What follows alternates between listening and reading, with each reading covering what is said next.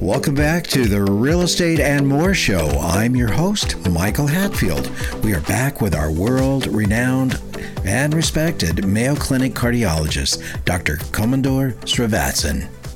But what we did, uh, what our administration did, was buy 250 plus acres right across from us to develop a biomedical corridor, which is an innovation corridor. Basically, companies which are startups or companies which are well versed with the technology and want to develop a product, Mayo provides the the ideal medium where the, the knowledge and science uh, and the so the rubber meets the road, so to speak. It actually gets translated into clinical products that the company can eventually uh, monetize and sell it and so on. So we're opening a huge biomedical corridor of 200 plus acres right across from us.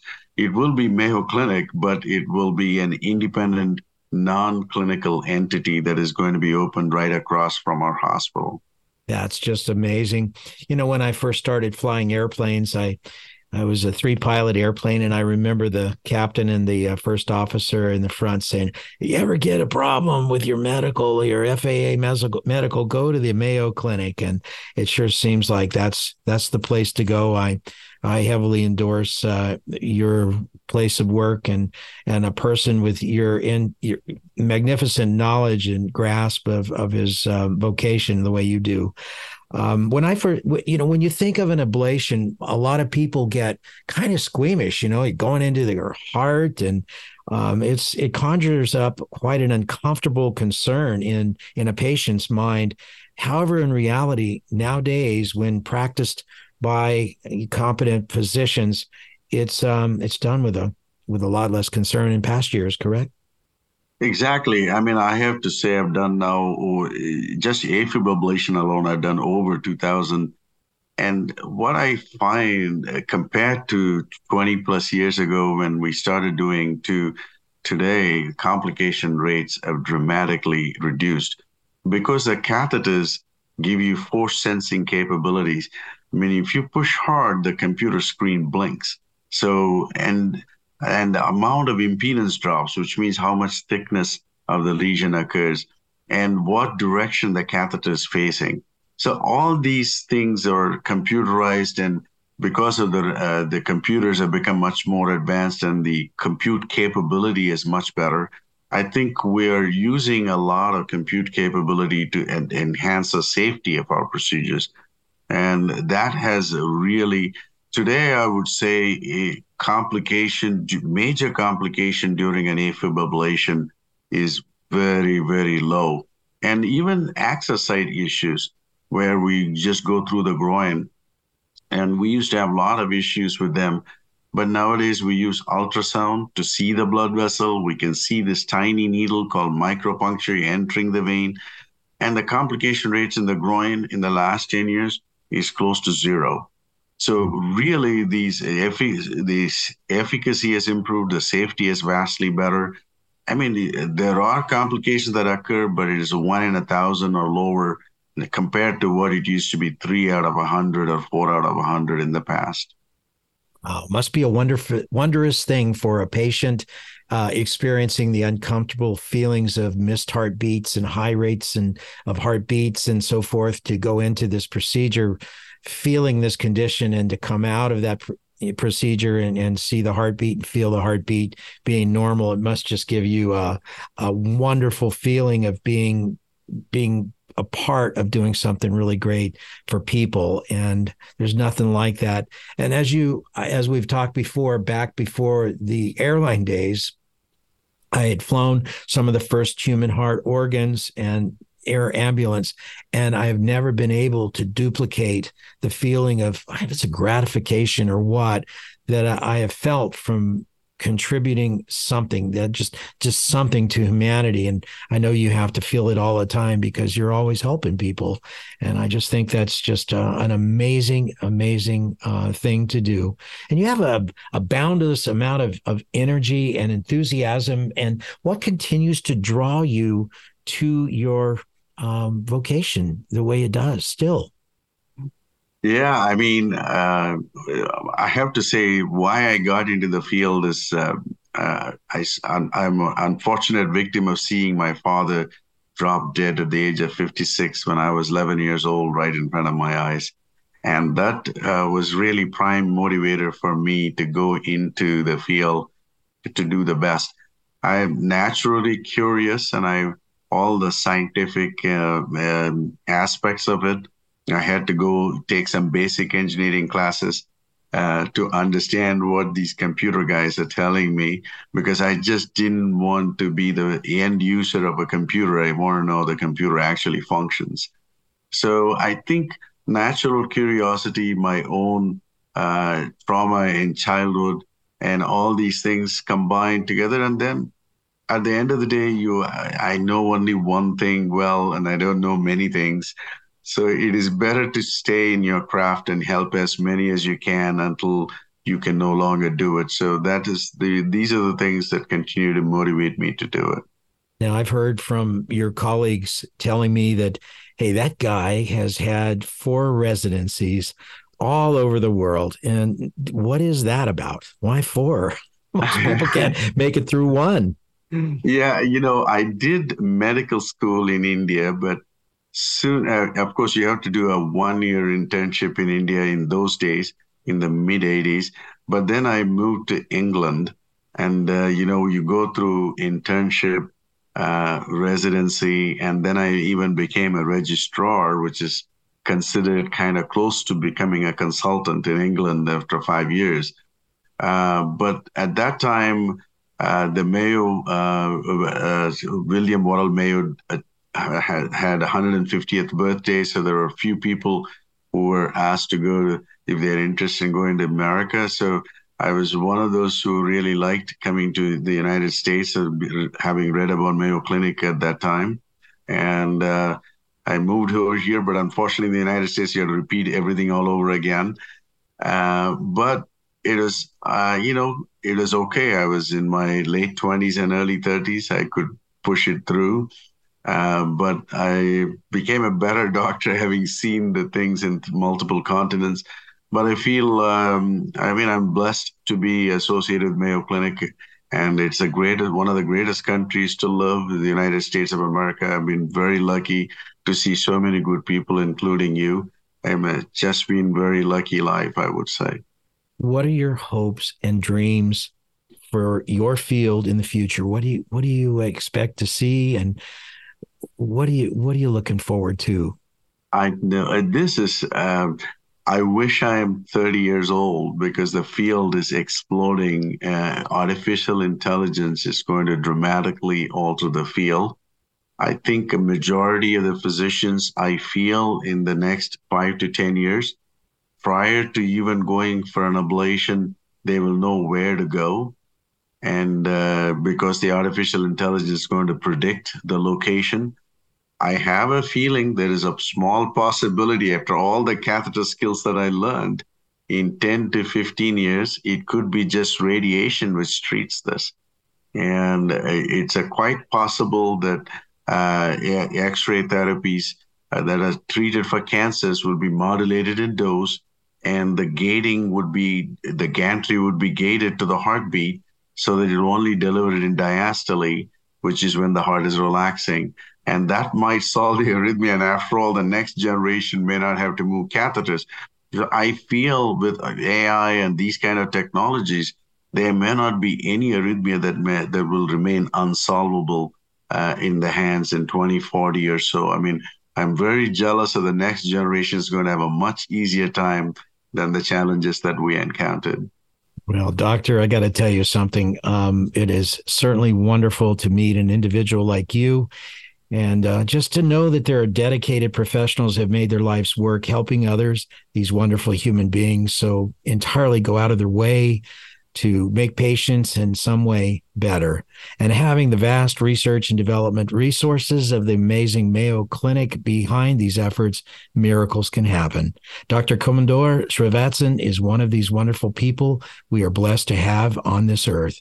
And truly, angels do live among us. Thank you for being on the show and for sharing, Dr. Sri. You've been uh, listening to the Real Estate and More Show on KGO 810 AM, The Spread.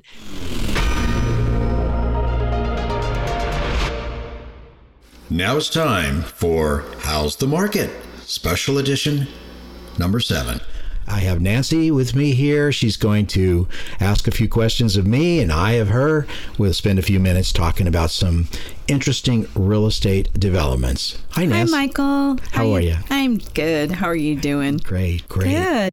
Well, recently, when we were preparing to sell a home to some clients, we began talking about taxes, and which is always a consideration. So, can you can you talk to that a little bit? Are we talking about property taxes? We are. Oh, those things that uh, I think the tax assessors always call them ad valorem. What a big name for those! Yep. But yeah, they're kind of an interesting thing. Um, in most counties in California, the fiscal tax tax year is actually um, uh, the first installment payment is due November 1 and is delinquent December 10th, and it covers taxes from the period July 1 through December 31. The second installment payment is due February 1 and is delinquent April 10th, and it covers taxes for the period January 1 through June 30th. And when when a person buys a home, mm-hmm. the seller's tax basis is used uh, during escrow and for a short time after escrow, and the new buyer will actually end up paying based upon the seller's tax basis for a short period of time. So explain that a little bit more. Well, please. the tax the tax uh, records, uh, the tax assessor takes a little while to get caught up with the new buyer, so they um, they have to give them a little time. So when this house sells on whatever date, the escrow company prorates who owes what to the date that. Um, uh, the escrow closes, and that point from when the escrow closes on, it will be the new buyer's responsibility.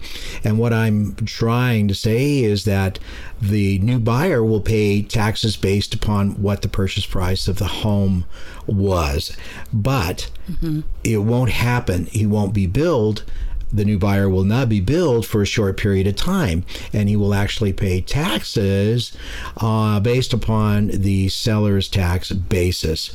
And then once Mr. Taxman catches up with the new buyer, uh, they send what we call a supplemental tax bill to the new buyer. Don't ignore those. A lot of people have ignored them.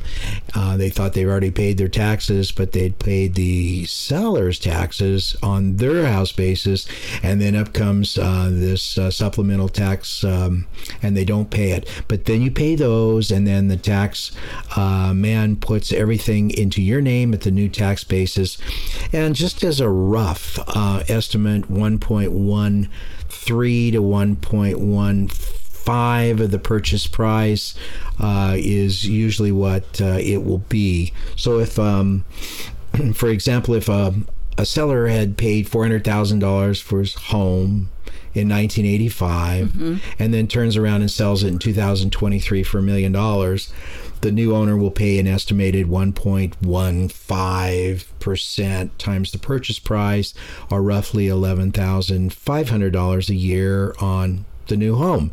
The seller may have been paying only $4,600 per year based upon his $400,000 tax basis. So 11500 would be what they'd pay annually, correct? Yes, it's annually. And so that when you buy that home, you're going to expect those taxes to go to the adjusted basis, which will be um, based upon your purchase price normally. And um, they will.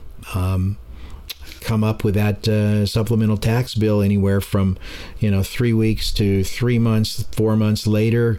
And then once you get that you pay that. And then um, that's when it has actually been reassessed into your name. And then you'll be paying um, you know your own taxes based on that.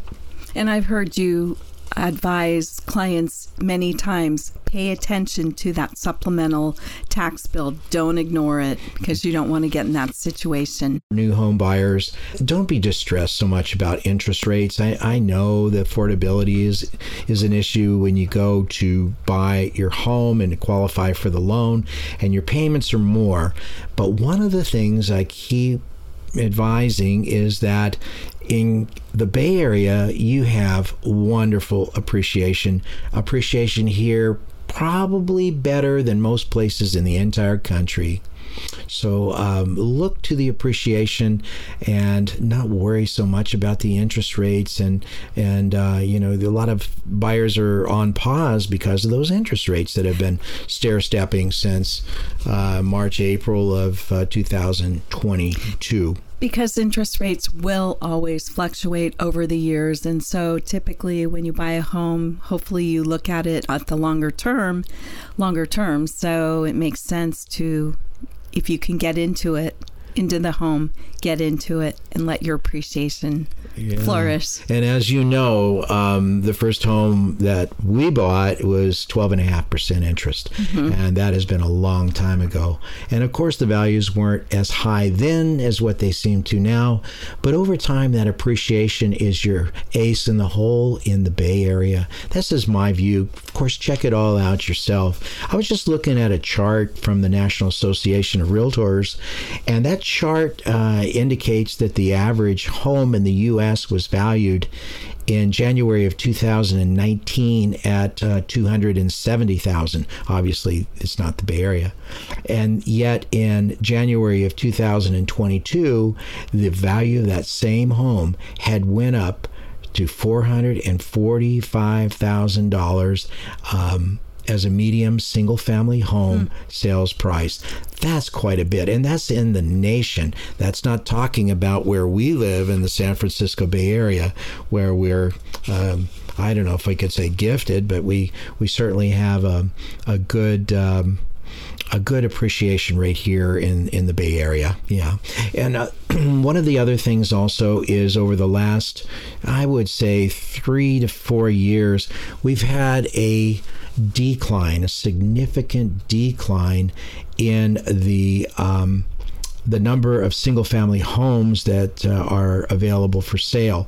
And as they have uh, came out and we have such lower numbers of available homes for sale, you put any type of demand to that, simple economics says that, oh my gosh, you know, the values are going to go up. And uh, just recently, we've kind of had a little lull, I would say, July and mm-hmm. August and September. But now it looks like uh, things are starting to pick up just a little bit, and the the um, the prices of our Bay Area homes will continue upward. Um, interestingly, the national numbers. Um, indicated since um, you know one year change from July 22 to July 23 uh, up uh, 1.6 percent in home price appreciation and then uh, since 2020 33.2%. And that's in the nation. That's not here in the Bay Area. I would say the Bay Area maybe has a little bit more. That's really significant as well. Hmm. Yeah, yeah. So, um, pay attention to these um, numbers and the simple economics behind them because that is where you're going to uh, make a little bit of money. Um, interesting also, I looked at another chart from uh, the National Association of Realtors, and since uh, June of June 19th, a year over year drop, it was uh, roughly in new listings. There were 470,000 new listings in the U.S. And then in June of 2023, that it had only had like 340,000 new listings. That's off. That's a hundred and you know 30,000 less listings coming on the market.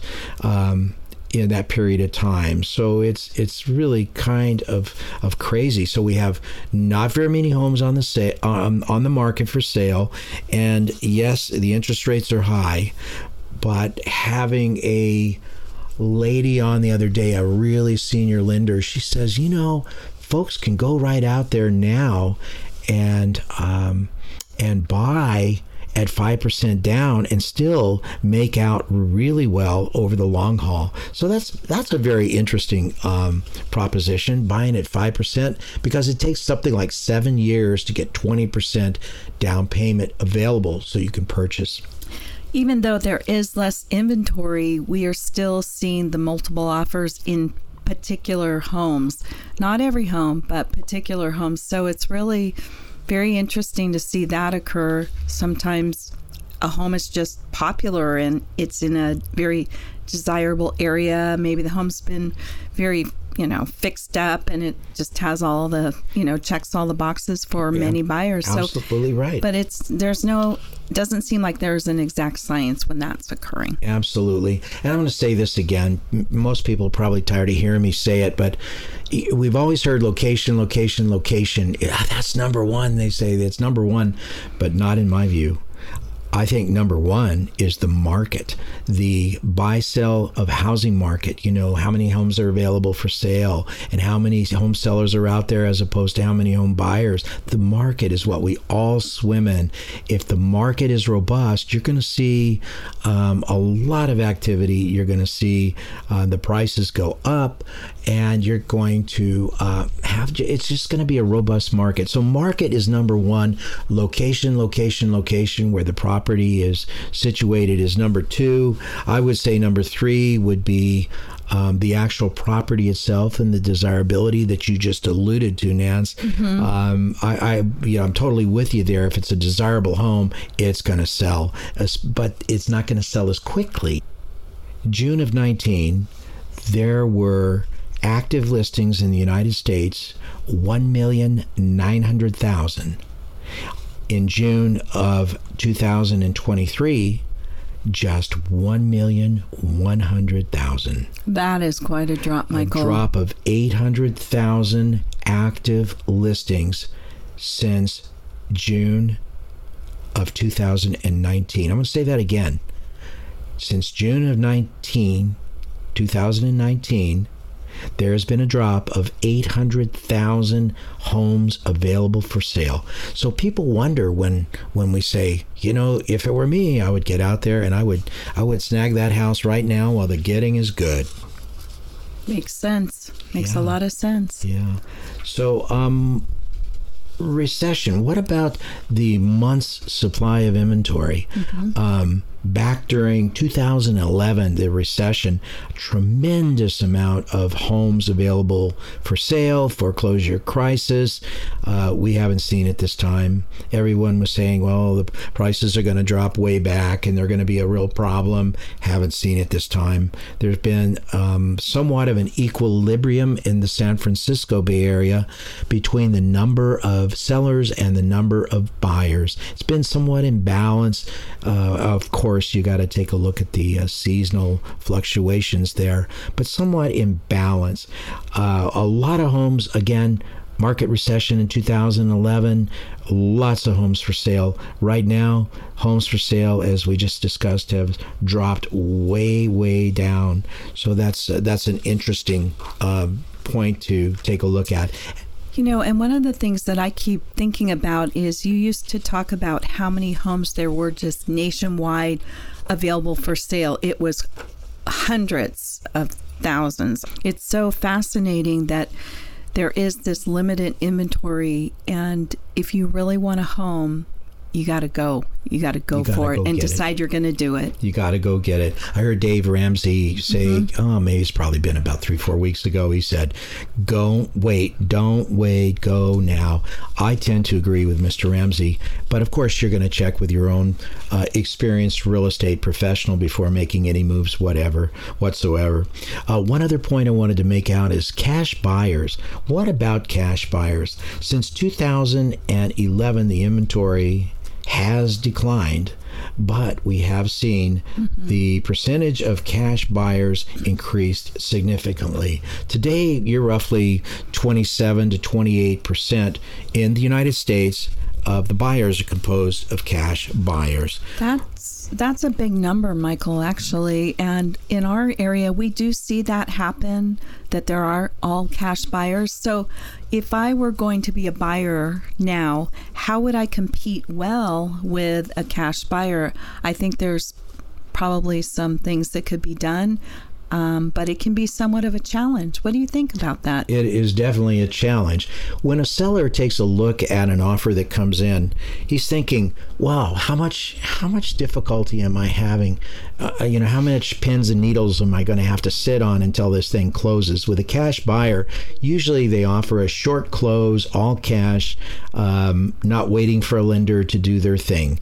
Um, how does a person that has to have a loan compete with that mm-hmm. type of uh, of an offer? Well, ironically, there's ways. And mm-hmm. this is where an experienced realtor, which is number four in the priority of of um, the home buyers analysis. Number one being again the market. Number two being location, location, location. Number three being the property itself and its attributes. And number four is your experienced agent.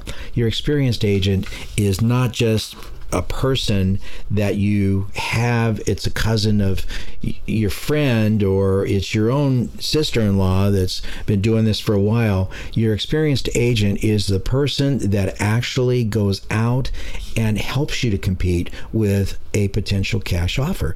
And i'm not saying that cash offer versus a financed offer is is uh, you know always going to win. I'm going to say that sometimes you can position your client to where the seller will say i don't mind waiting you know 23 days or 24 days because maybe they're going to pay me a little more. They're going to give me a little bit of time to get out after the escrow is closed and right. i just like them right right. So those are good points. Yeah uh, I want to thank uh, Nancy for joining me today. She's uh, she's quite a nice lady. I'm happy to be part of her partnership for the last almost 40 years. So you've been listening to Real Estate and More. I'm Michael Hatfield, your host. Until next week when we can get together and talk about topics of the day, interesting people, and real estate. Have a wonderful week. God bless.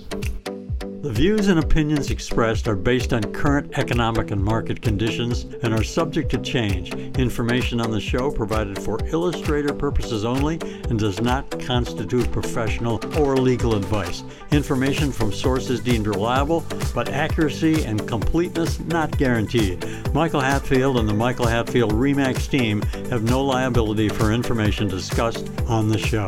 Consult with qualified professionals prior to taking action. We at the Michael Hatfield REMAX team enjoy representing our valued clients. If you or someone you know is interested in buying or selling and wishes to schedule a complimentary appointment with the Michael Hatfield REMAX team, call us at 925 322 7775. That's 925 322 7775. Or go to our website, michaelhatfieldhomes.com. I'm Michael Hatfield. Thank you for listening today. Join us next Saturday at 9 a.m. for the next real estate and more when we again sharpen our focus on how's the market. Join us next Saturday morning at 9 and have a wonderful week. Best wishes and blessings to you. DRE 01493761.